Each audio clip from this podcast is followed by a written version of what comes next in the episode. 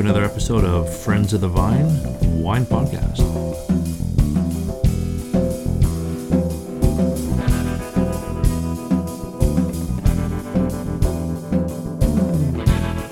So, episode 55. This episode will feature Daryl and I back for a barbecue session. It's been a while. Been a while since we chatted at the barbecue.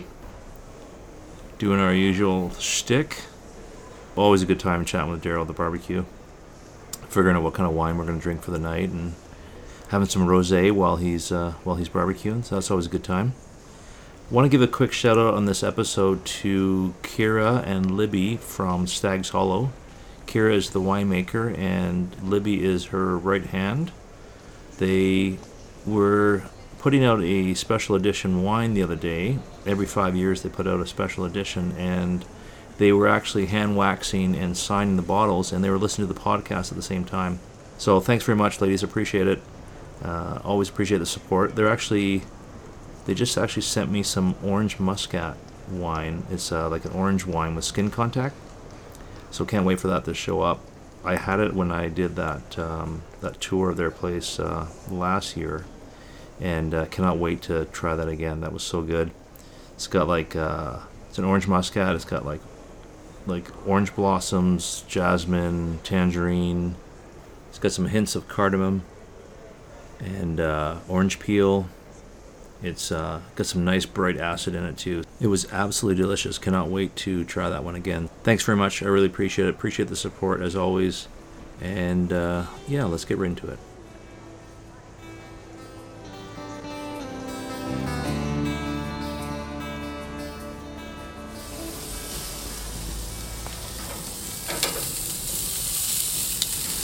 Sizzle there. A little sizzle.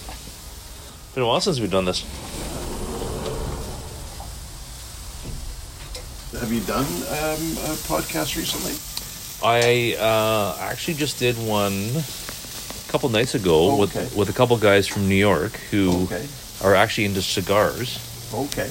and they actually have their own uh, YouTube channel and podcast. And so we just we talked about cigar and wine pairings Ah. quite a bit. They do like they have scotch and, and I was whatnot, say ports. port. maybe. But then they were asking me, uh, well, what about what about wine? Like they have the occasional glass of wine with cigars. So we were chatting about that. That was good. Cool. It was fun. It was fun. And then I had another guy who I'm just going to release any day now, who owns a wine bar in Porto. Oh, interesting. Yes. Yeah, great guy, Raphael. Rafa. Uh, he owns a little wine bar. So whenever we can travel again, To Porto, yeah. we are definitely. It was interesting. I, I'm not sure if it, I've got it right, but they started doing fortified wines. I, I'm not started. They didn't start it, but they became popular in Britain because by the time the wine came from wherever it was to uh, London or whatever, it would go bad. Mm. So they started fortifying the wines because Mm. it travels better. I seem to recall us. It's a simple explanation of Yeah. ports becoming becoming popular. in England back in the 1800s. Well, it makes sense with the higher sugar content and the and being able to just keep it longer, Yeah. like like those wines where. Cheers, by the way. Cheers. Is the Saint-Bris same uh, people that make that Chablis, the Petit Chablis? Oh, yeah. and- Yeah. yeah, that Chablis is nice. yeah. Well, if you think about any of those wines that any of those wines that you want to sit on, they're going to have the higher sugar, higher tannins, higher acid, all those things that will let it let it last longer, right? And let it you know, let it age for That's why I like those Napa cabs and stuff. You can last those ones can last 20, 30, 40 years.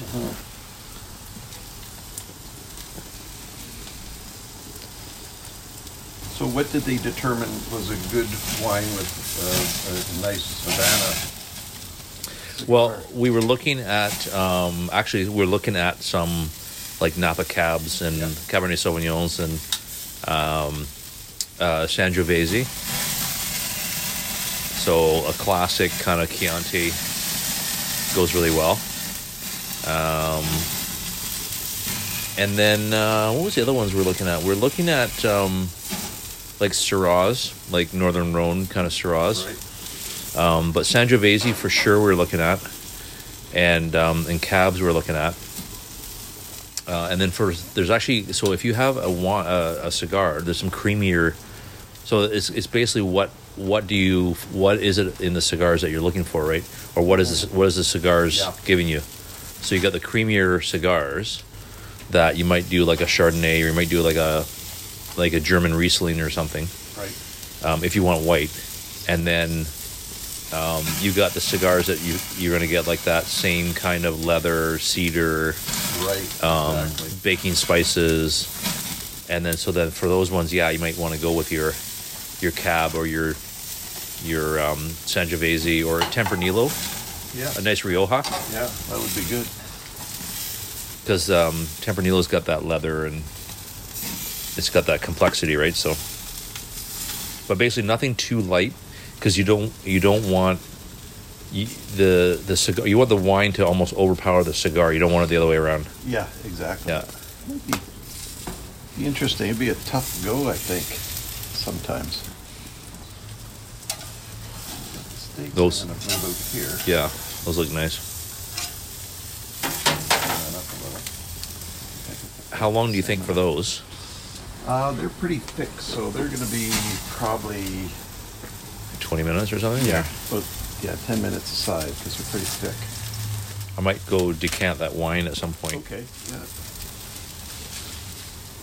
I was debating between the Syrah and the Merlot. So well, the Syrah's good for uh, would be good for the salmon and or the yeah, the ribeye. the ribeye. Yeah. Want to get them? Well, and uh, like we've had so many of those Okanagan Merlots that I'm like, I wanted to switch it up. Mm-hmm. Like we've like we had that Burrowing Owl the, the other time, right? So I'm like, well, let me change it up and bring the Syrah.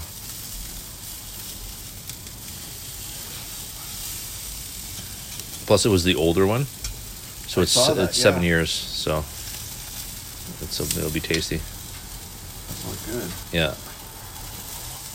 But I had I basically was gonna I was gonna call you and be like, you want the Syrah or you want Merlot? Because I know you're a big Merlot guy. I like Merlot, but I, I also like the Syrahs. I just don't seem to have as many. Sort of, I guess you sort of gravitate to what you like. Yeah. Um, you're always picking them up. So I can do that, and then I do the, um, where is it here? The back burner. Mm. Give that little bit of a crust on top. What uh, what kind of crust is that? It's a uh, pistachio crusted uh, salmon. Lovely. It's uh, the same sort of um, recipe as what you'd have on, at the keg Mm. for their pistachio crusted salmon, Nice. which I always found is good. Yeah. And it's even good in sandwiches left over. On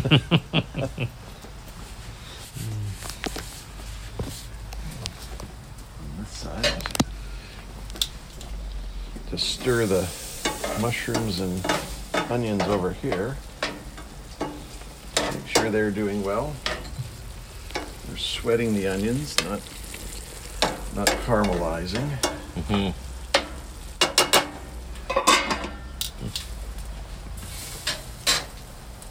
Well, whenever you go up to do that decanting, hmm uh, you can take a couple of plates Yeah, and bring do. a couple of serving dishes down. I'll see how This is nice. going. It is nice, yeah. This is. Uh, I should be drinking this soon. It's 2017, but it's uh, it keeps well. hmm I noticed you're using the uh, the wine boxes there. Yeah, that's just to get my uh, heater up a little higher, so I can actually stand under it when I have it on. Yeah.